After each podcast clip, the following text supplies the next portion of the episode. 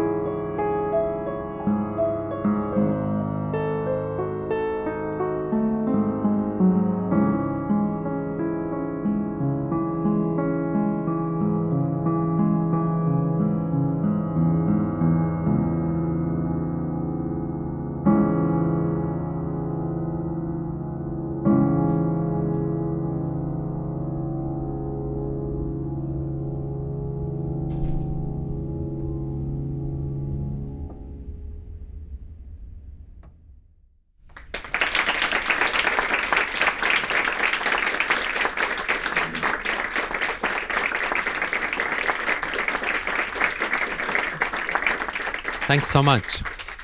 Thanks for be- being here. It's a great pleasure. Just came to the US yesterday night, so I'm a little still in my time zone change. Um, that was the first movement of Beethoven's so called Moonlight Sonata. Um, I thought it might be a great beginning and a nice opener for the tiny desk.